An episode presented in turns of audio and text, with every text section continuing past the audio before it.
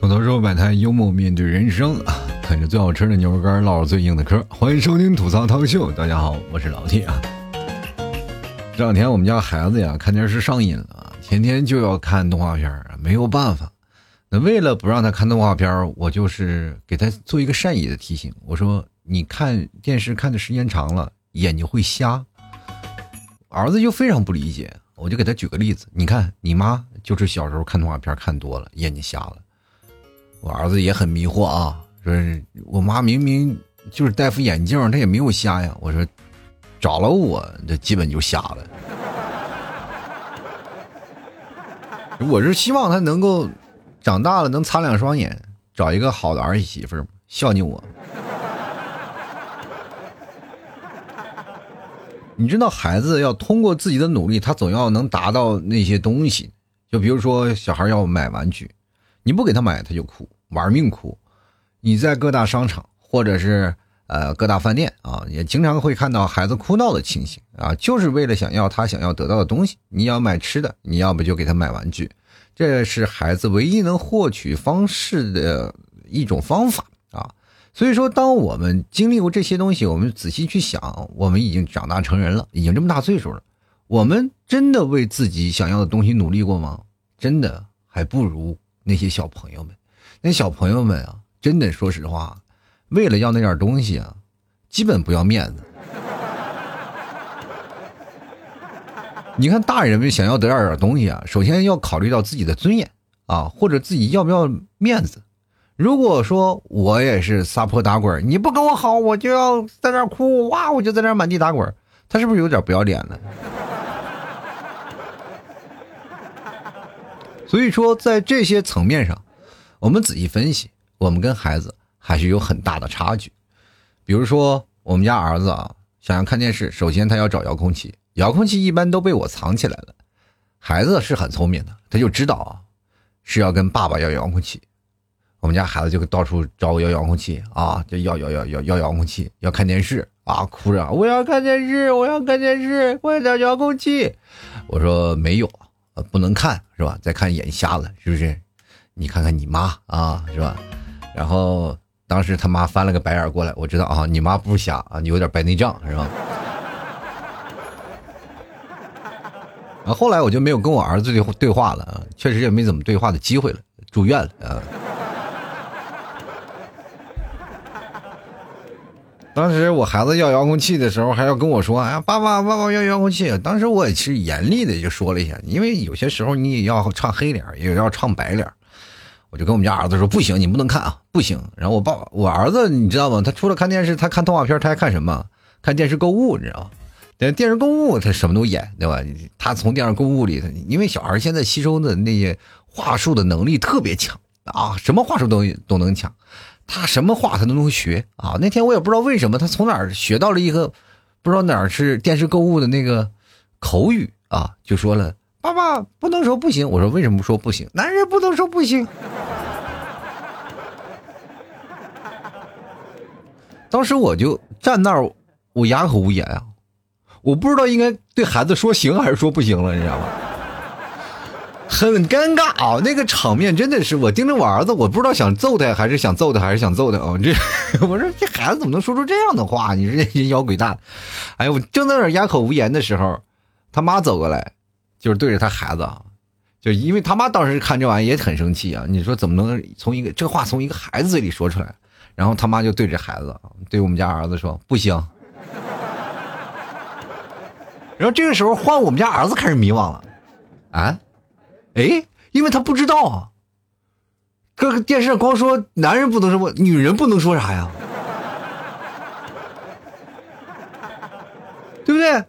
这个时候他就苦思冥想，啊，就一直在想怎么样能打败他妈。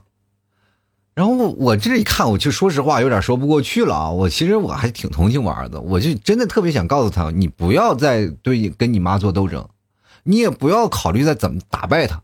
或者有什么话术是吧？男人可能为点尊严说啊，我不不行，那行我给你遥控器，你开着吧，我不能说不行。但女人没有，没有办法打败他，因为我跟他在一起这么长时间了，就还没有你的时候，我都没有斗过他。你真以为你的无邪能打败女人吗？我又不是没有用过，我也用过。你说一个当爹的，我也难道没有用过天真无邪、那么纯真的一面去打败你的老妈吗？肯定也有啊，但是还是会被你妈怼啊，说我幼稚。我跟你讲，你妈不仅能说不能，因为她现在是无所不能，光环可大了。其实通过我儿子这个方式啊，我就开始想象到未来，他为自己的努力，啊，要付出多少多少多少的那些事情啊，或者是出卖了多少尊严，才能得到他现在的努力。真的很难想象，就是因为你们会发现有一种代入感。如果你在他这个年纪的时候，你会怎么样想？你会为这个努力而奋斗吗？会，我们小时候也会，是吧？我小时候也努力过，我为了找我自己亲生父母，我翻了十几个垃圾桶。都说我是从垃圾堆里捡来的，见着垃圾桶我就格外亲切。各位，你们现在不知道那垃圾桶跟现在垃圾桶不一样啊！我们过去垃圾桶都铁的，那时候我偷好几个，我妈给吓够呛。因因为那时候确实挺值钱的那玩意儿，我妈说你不是在找垃圾桶，你也不是在找你的亲生父亲，你也不是在找你的亲生母亲，你这是想去监狱里坐一会儿。最后我妈想了一个非常好的一个办法啊，就是让我就是背那个有一个文章里头主要写小萝卜头，不知道你们有没有记过啊？以前那个课文熟背啊。所以我讲这个小萝卜头挺惨的啊，对吧？而且我当时我去看了那垃圾桶，确实也太寒碜。我要从垃圾桶过来的，那如果是我亲生父母，说实话，也有点太寒酸了，是吧？你就放在那儿，你就哪怕是个唐僧，那妖怪看都不带看一眼的。你说一直吃唐僧，为啥人没有吃孙悟空？对吧？第一是打不过，第二确实你要吃吃不了，一个石头做的你咬不动。人龙生龙，凤生凤，老鼠孩子会掏洞。我一个垃圾桶生出来的，我会干嘛？我会倒垃圾。但是现在你会发现，咱们都有先天优势啊，对吧？你反正每次我去小区倒垃圾的时候，他们都有一个垃圾光荣榜，就是每次都有那个什么，就是谁啊，垃圾分类分的特别好，啊都会上榜。我一看，哎呦，这些都是啊，有传承是吧？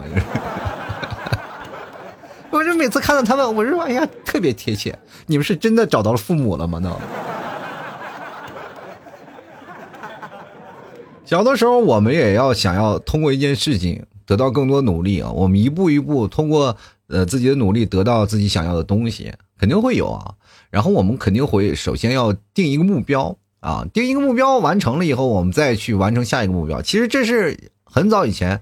很多不管是老师也好，或者同事也好，或者你的长辈也好，会都跟你说类似的话啊，让你去做一个目标。其实对于我来说啊，我跟各位朋友讲，我们首先要设立一个大目标啊。就我的观点就是，你先设立一个大目标，这大目标放在那儿，咱不要动它，咱们一笔一点一点的小目标，咱们朝着大目标去，是吧？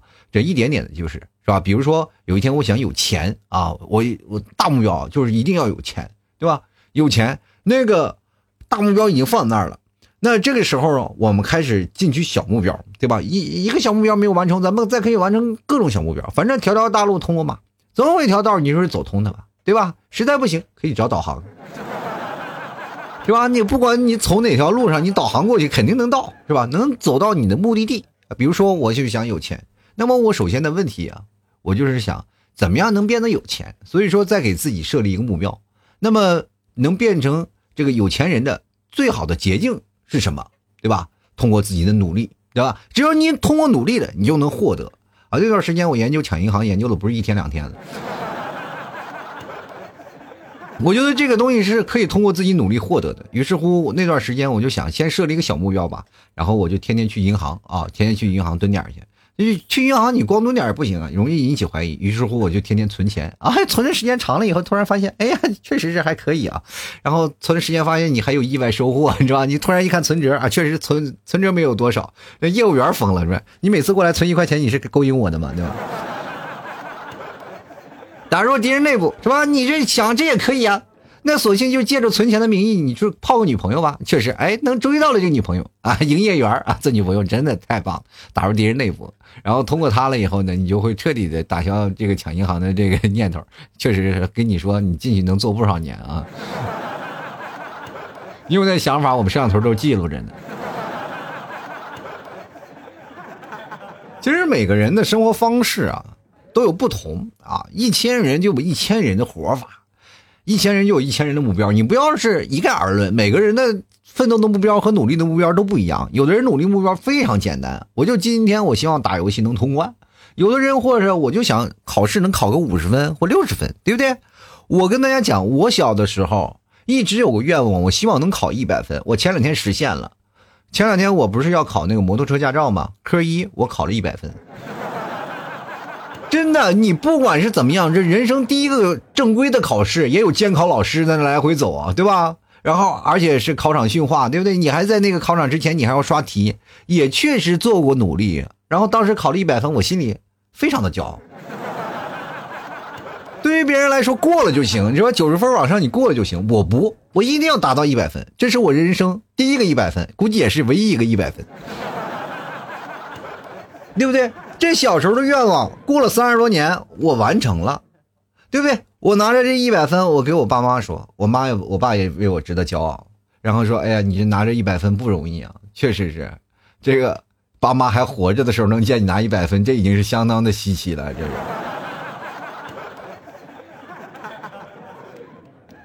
这就是人生当中你要为之努力奋斗嘛，大目标咱完成了呀。小的时候其实学习啊，我们是我们奋斗目标，不是学习是为了让我们以后有更好的生活啊。所以说很多的朋友到现在他们很抵触学习啊，包括我们那时候也很抵触学习。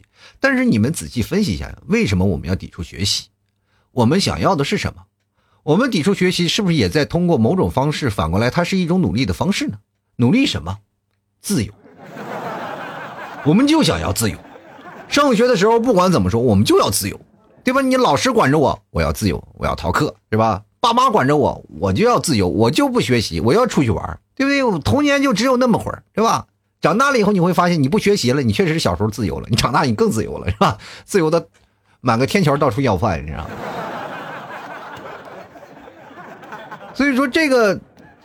命题咱们又得改一改啊，就是你所谓的目标，它是否对未来有更多的帮助，是否对你有更多的正能量的东西啊？这点我们要仔细思来想去看一看。就是很多人以为学习确实是没有太大的用处啊，现在有很多的人观点是这样，包括我以前啊，我以前也有种观点啊，就是说你学习没有用，对吧？学习没有用，因为有些时候学习到我吐槽过啊，就是到现实当中你用不上。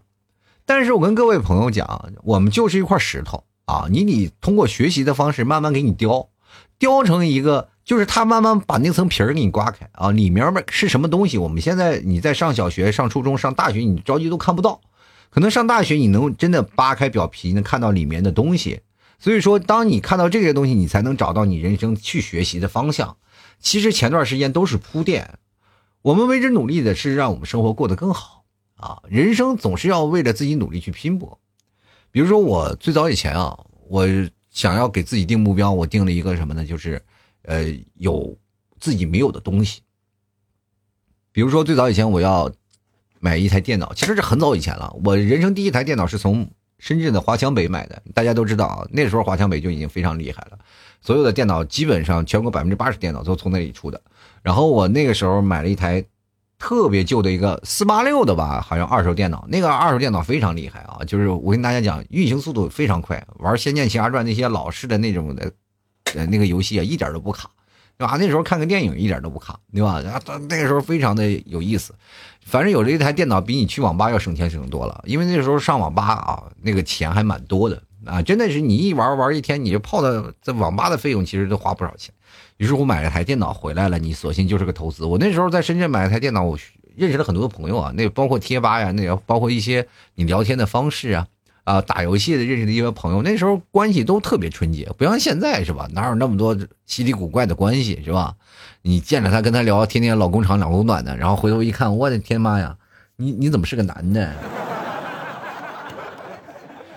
就 就是就很可怕啊！那个时候就哥们关系处的就是非常的贴切，就是包括以现在啊，很多人就是不了解我们那时候游戏里或者在网络上的那种的关系，就哪怕过去十几二十年了，哥几个碰了面啊，或者吃个饭呀，聊聊天啊，还依然能聊到曾经那份感情。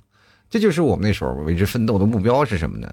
就是为了有一台自己的电脑。我那时候就有了啊，买了一台，真是拼了命了，闹了一台电脑。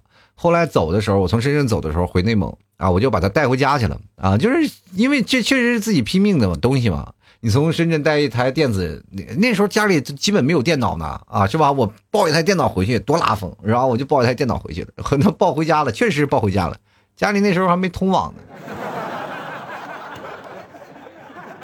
天天拿个那个什么电脑是吧？你啥也不能干，不能上网，只能扫雷。就每天每次那个玩那电脑扫雷扫的，把那电脑都给扫炸了。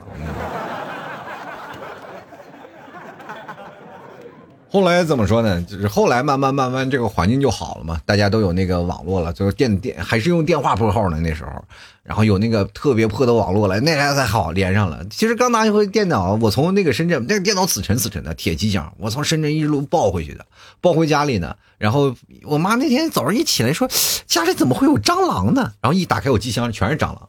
然后我妈当时就崩溃了啊！这放在那我们那时候还住平房，放到院子里，各种消杀呀，各种在那喷呐，各种干什么，反正把那个蟑螂全都杀死了，反正。然后我妈还跟我说呢啊，你这可好啊，你人回来了，还带了一堆蟑螂的朋友来了。我妈问了一句特别经典的事儿：这些蟑螂买票了吗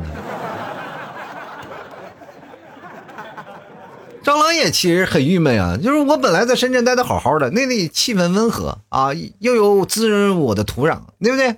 你说来到内蒙，你们光吃肉了，你也不说闹点菜给我们下下人饭。我这来这，你说你们内蒙也太冷了，我零下四十多度，你让我们蟑螂怎么活？关键是你一来了吧，你就好，你就让我们活着，让慢慢让我们是吧繁衍也行，你这可好，这一拿来放在那大院子，一顿晒一顿杀，你合着就是把深圳。呃，拉过来，拉到内蒙来杀我们，是不是？你们让我死深圳多好啊！特别崩溃啊！那时候说实话啊，啊，特别害怕蟑螂，尤其是内蒙没有什么防范的措施啊，这而且深圳那个蟑螂都贼大。我妈也是啊，然后说是来了，也确实是你回来没带多少钱啊，带了点礼物回来啊。妈这一辈子确实没见过这么大蟑螂。当时我都想，我当时说实话也没有那个头脑啊，也就是说是小时候有点，说是说实话没有那开窍。要是现在，我想把那些蟑螂你要抓起来放在一个盒子里，你给自己家里说收个门票两块钱，开个动物园都行。来看看呢，我们这个大蟑螂大飞廉啊，是吧？这个咱内蒙没有的啊，那没有赚赚一个信息差嘛，多好啊！那而且那阵互联网环境也不太好，大家一看，我的妈呀，奇形怪状啊！一块钱一张票，绝对有人来看。而且那个时候呢，我们说实话没有手机啊，就是大家都没有手机的时候，呃，我们那个年代，八零后啊，经历过这个阶段。啊，九零后没有啊，九零后也经历过，但是到他们那个开始拥有自己的手机的时候，其实已经过了那个阶段。其实手机它的发展速度非常的快，也就是几年的时间，从大哥大转闹到手提的电话，然后慢慢大个的电话，慢慢到小的电话，蓝屏到彩屏，其实发展的时间非常快，也就几年的时间。我们那时候刚出来的时候啊，就是说实话买不起手机，一部手机说按照我们现在来换算不太贵，一千来块钱，两千来块钱。但是那个时候对于我们来说，月收入只有四百或五百，那个时候就是一很夸张了。我记得我第一部手机是零一年买的，那个时候的工资是一千多块钱。然后我在想，我说闹闹一部手机吧，然后就开始闹了，然后买了一部最早以前阿尔卡特的手机。我跟你讲，那段时间有手机的啊。就已经很了不得了。我记得我没手机那会儿啊，你但凡看着一个有手机的，那老厉害了。你就不要说有手机了，真的不要说有手机了。也我们现在不是经常有个方式嘛，来联系嘛，就哎联系啊，打个电话啊。过去我们也是经常的啊，联系啊，打电话。你又不要说打电话了，那打电话你就说吧，我我报一座机，对方一报一手机号码，牛逼的不得了。你光报一个手机号码就崩溃啊！对方就已经很厉害了，而且那时候手机啊，那个话费它不是说单向收费，它是要双向收费的。就打一个电话六毛钱，接一听电话一个六六毛钱，是吧？长途的还更贵啊，是好像是一块二，也不知道翻倍吧，也不知道是九毛钱，我忘了啊，反正挺贵的。那个时候是双向收费啊啊，而且那个短信还是一毛钱一条，现在发微信不要钱了。那时候我我我记得我最夸张的时候发短信我发两百多块钱，不打电话啊，不接电话啊。那个时候最有意思的是不是手机当呼机用啊？就你真的有了第一部手机的时候，你拿手机一看电话号码挂了，然后拿着 IC 卡去电话亭打去。电话亭打电话是两毛钱不到三块三毛钱，反正那个时候要便宜一倍啊！而且那个手机电话就跟当时当那个呼机使，然后或者是有时间我咬你一下啊，响了，然后咱俩再短信联系啊，基本是有这样的一来一回的一种方式啊。你这种是最早以前我玩的手机的是最早我们这一波人开始玩的，那时候手机还翻盖的，什么直屏的啊、弯屏的、曲屏的，反正什么都有啊。我们那时候玩手机老开心了。我记得刚开始啊，有实力的人才有这手机。那最有实力的人是什么？敢接电话的人。哎，你只要敢用手机接电话，那就是一种实力的表现了。我跟大家讲，我是一个非常有实力的人，在当时那个年代，我多有实力吧？我就这么跟大家讲，我用了好几张电话卡，让了好多人手机都停机了。我 IC 卡，我就给你对号。现在不是流行一个词叫内卷吗？啊，内卷吗？我那时候卷的可厉害了，人一看，我的妈，蛋卷来了。那时候敢跟你聊电话包的人，那基本上那就是想害你的人。现在我们要通过自己努力啊，这么大的岁数了，想要努力什么呢？想要想要努力有自己的追求。想要努力有自己的方向，人生生活会更好一点。每个人都有自己的人生追求啊！我老婆肯定现在也想要为她的努力啊，呃，想要争取的东西也是有的。比如说，他想要一些护肤品啊。这段时间我就在琢磨啊，然后去哪儿挖点泥，给他做成天然海藻泥。我这玩意儿省钱啊，是纯手工 DIY 制作的，是吧？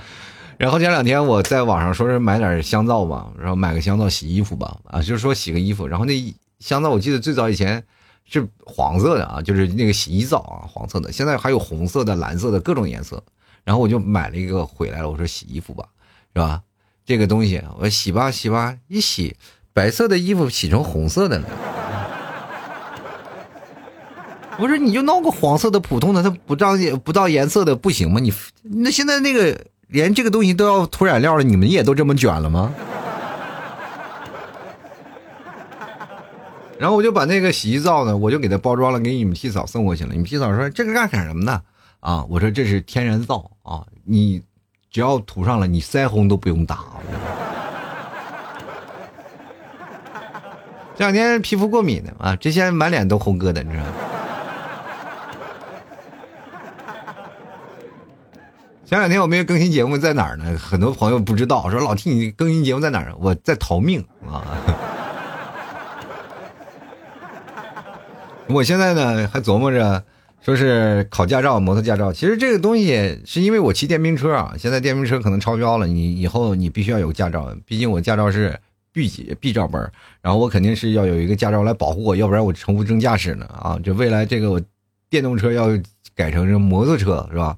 要改成那个摩托车那个形式了，因为没办法超标了嘛，它算是超标电动车了，不是现在的新国标了。然后我在想，就是为了保住本儿，我首先要考摩托驾照，然后再加上我从小就骑摩托，然后考驾照呢也是一件很有意思的事儿。然后我也想买一辆摩托啊，但是虽然说没有钱吧，但是还是要努力的去拼搏啊，买辆摩托骑一骑是吧？然后前段时间我就在研究啊，买什么摩托最划算。然后最近我在看什么呢？就是。什么摩托呢？就是那种小的踏板车啊，就是有有个摩托。然后我在想，怎么又把摩托车挣回来？这是我努力的方向嘛。我就想，呃，最近我看看能不能送外卖啥的。我没有说是瞧不起送外卖这件事啊，我就是说想用这个能不能挣个钱，然后我就去了，我就找找一些外卖平台，我说看能不能收我。然后他们就问了我很多的职业性的问题啊，就是包括问路啊，还有问我这个现在身体的情况呀。然后我基本就说我晚上几点睡啊，或者是我晚上都有时间去送送外卖什么的。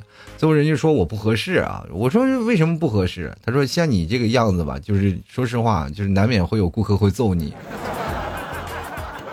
我说为什么？我不知道是为什么。你你到底是做什么职业的？怎么说话这么损呢？你是不是现在住深山老林里天天挖笋的人呢？我说没办法啊，这是职业病。其实我也是想通过这样的方式认识更多的人，让我的生活的那个素材更多一点啊。其实这也是一种方式啊。你不管你爱买这个爱买摩托，或者是你爱跟朋友交流。或者是你在工作当中还能找到一些素材做节目，然后跟各位朋友聊聊天，其实这也就是挺好的一件事，是吧？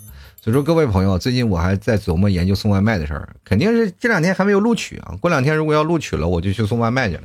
啊，到时候各位想要叫外卖的时候，别忘了给我个五星好评。当然，我们还要学习啊，就是你不管是过去我们是为了这个上学，我们逃课，其实我们谈恋爱也是为之奋斗的啊。然后我那段时间，刚开始我说实话，我谈恋爱比较早的啊，就早恋，就是就是情窦初开的比较早，是吧？但是我不知道为什么我追的人他们都没有开窍。其实我们谈恋爱它是一种双方的形式啊，就是你喜欢一个人，对方给你一些回应啊，他就是会有那种的双方产生共情啊，两人就会情投意合，然后喜结连理啊，这是一个很标准的流程。但是在我那时候追女朋友，我不是像现在啊，就现在说实话，呃，追你们替嫂一样那么多套路，就很简单啊。过去我说实话就简单到令人发指，就会跟那个女生直接说你能不能做我女朋友？那女生就疯了，我做你女朋友。你们真的有没有想到，当一个女生然后受到一个非常直白的表白，她第一个反应是这人是不是有病啊？你说这话让我们俩人都尴尬，我应该怎么去回应你啊？于是乎就会造成这样的尴尬的情况。我那时候也想了啊，我说追一个女朋友，我是不是应该有一些表示啊？那时候流行做手工，我还是专门叠星星啊，叠千纸鹤给人送过去，是吧？人家当着我面呢收下了，确实是收下来。但是回头我，我们不是晚上要打扫卫生的，我在垃圾桶见到了我叠的东西，人很惨啊，说实话很惨。那个时候，说实话，你但凡去追一个女生，都会给她造成一定的困扰，对吧？对于你来说，她是你为之奋斗的目标；对于你来说呢，对吧？你是有你自己的想法，但是她来说就不一样了。什么？你有人追我了，然后我想要的办法，我追求的目标，并不是拒绝你，而是我想要自由。就摆脱你，我不想每天我看到你，我要自由，我要自由，我要跟你在一起，我哪来的自由？所以说，各位啊，你要是想要谈恋爱，你首先要找一个不是自由的灵魂，就是很粘人那种啊，就你老是吐槽你的另一半啊，好粘人，其实他就是你的另一半啊，不粘你不粘你的人早就远走高飞了。而且我们现在为之奋斗的，不就是让我们自己好好活着，找一个很好的归宿？其实这就是很简单的一个奋斗目标。就很多人的奋斗其实有很多啊，就是我们有精神领域的，是吧？有生活领域的，我们还有一些物质方面的东西啊。这些东西都能够成为你是人生的一些欲望啊，让你达出来。那我为了这些欲望，我肯定要去为之奋斗。当然，也有人为了身体啊，为了身体健康。为了身体健康奋斗啊，比如说有的人会练瑜伽呀，有的人会练健身啊，有的人也会看看养生节目什么的啊，或者有的人晚上也是打坐呀，呃等等等等，或者吃药什么的，都能保证自己的。然后我也是在为健康在努力，尤其是像我这个岁数，说实话，土已经埋到腰脖子上了，就是已经肚子都快被埋起来了。就是很多人说了，哎呀，这个老 T 啊，你现在怎么没有肚子了？我说被土埋住了啊。不是真瘦下来了，所以说在这个时候，我尤其啊比较注重于生命，那所以说我肯定要是去努力了。然后最最近也是在努力，开始学习坐轮椅啊，还有主动拔管子的一些技能。就是反正自己能动手的，就尽量不要这个叨扰咱的老伴儿了，是吧？其实我们说实话，这很多人为之努力的方向有很多种啊，就是包括呀，现在社会上很多不好的层面，也是他们奋斗的。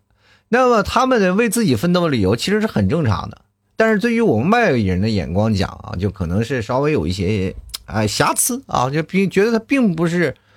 正大光明的，但是咱们仔细回读啊，就是过去的那些历史啊，咱们如果你要真的读历史以后啊，各种的尔虞我诈，其实他们并不比我们现在的高明许多，而且有的皇帝呢，说实话，反而按照我们现在角度讲，虽然说演绎的电视演绎的都比较光明正大啊，就是或者是演绎的比较正向，但是其实背地里啊，那些龌龊的事情不少。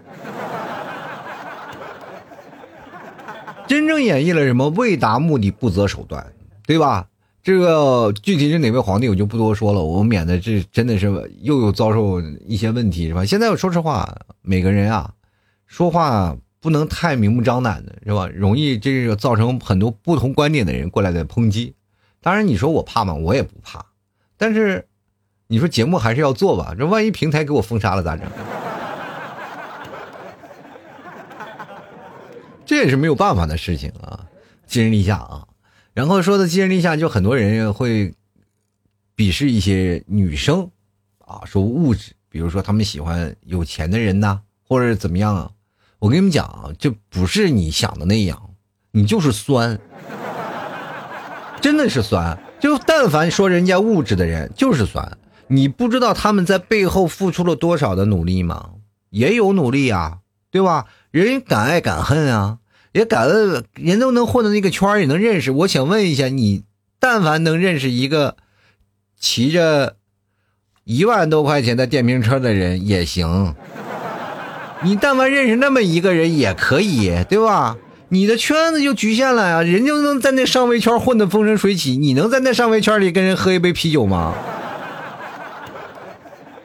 所以说，这个不同的人，他通过不同的努力，他能达到那个位置。你要看这个努力的结果，对吧？你不要酸，说确实是啊，当人小三儿，然后太可耻了，对吧？确实是，然后我，然后那个什么，呃，破坏别人家庭是可耻的一种行为啊，对吧？我们为这不说，然后宁拆十座庙，不破一家门嘛，对吧？这句话，但是有的人专门找那个钻石王老五啊，人就能跟钻石王老五喜结连理，你算什么算？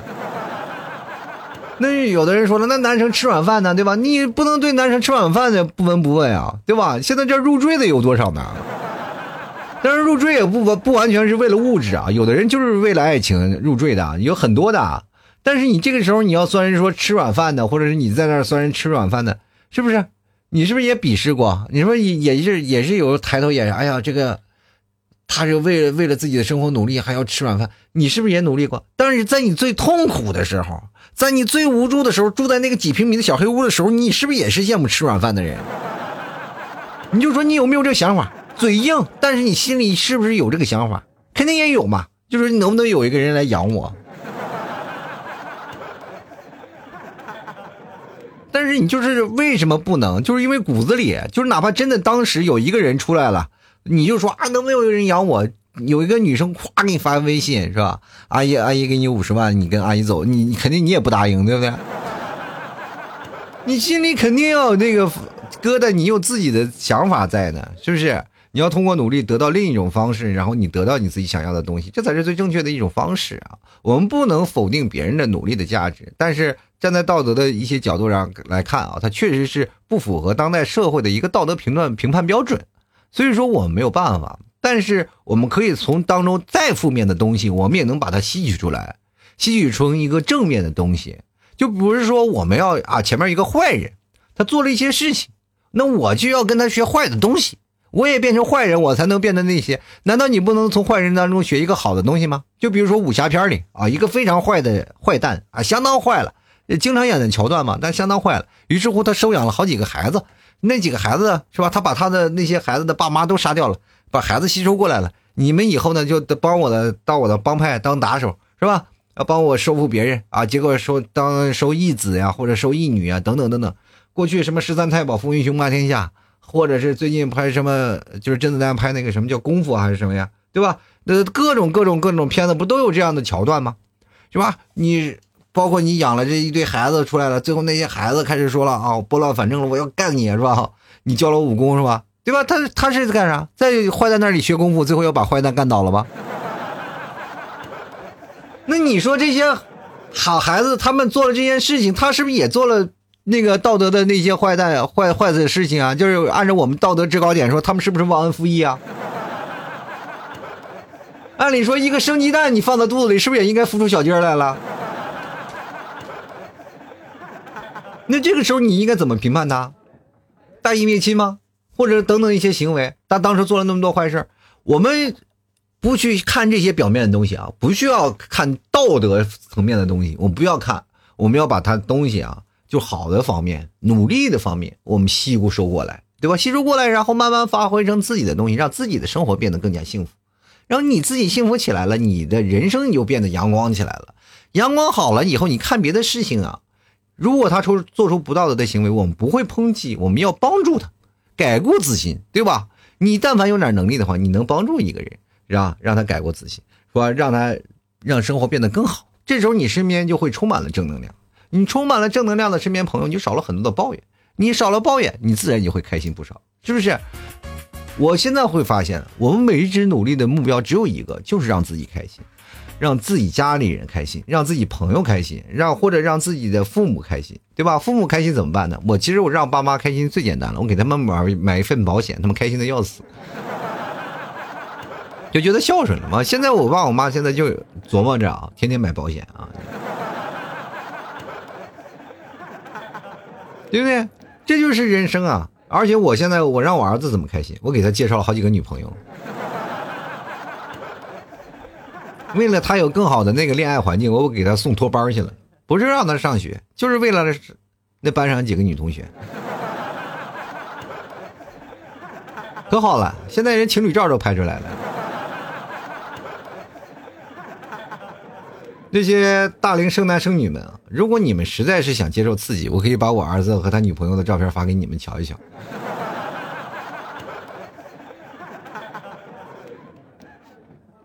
所以说，当我们在羡慕别人的生活的时候，我们要看他努力的那一点啊。我们为之去努力，就是小孩还会一哭二闹三上吊呢。我们生活不是也一样吗？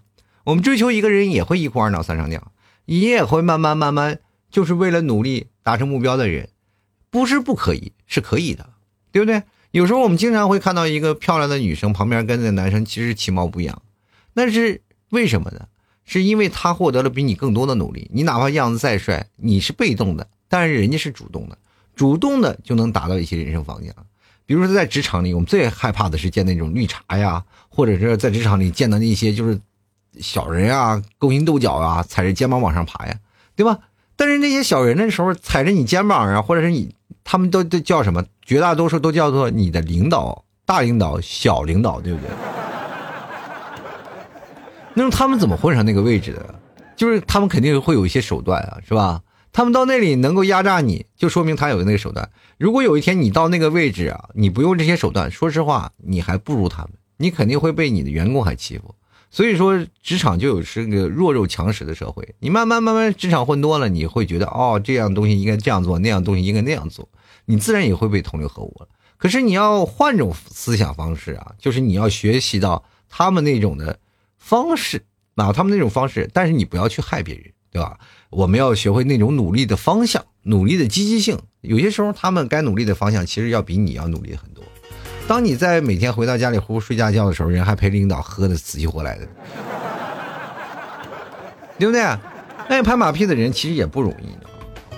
人生当中啊，我们要为之努力的方向太多了啊！我今天想表达的就是，我们只要肯奋斗啊，只要为了将来的一些方式付出自己的努力，我们回归到孩子的方式，孩子怎么闹，我们也怎么闹，闹到最后，我们肯定能达到自己的目的。好吧，有的时候表达幽默面对人生啊！喜欢老 T 的节目，别忘了买买老 T 家牛肉干尝一尝啊！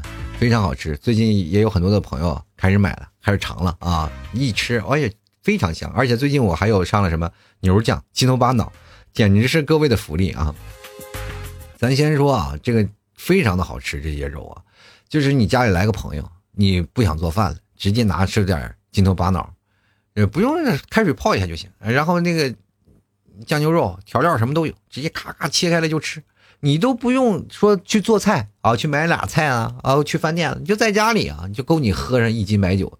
所以说这个时候非常的方便啊，所以喜欢的话朋友，哎，前来购买。最近双十一啊，还有优惠啊，啊什么满减啥的，希望各位朋友赶紧过来下手了啊。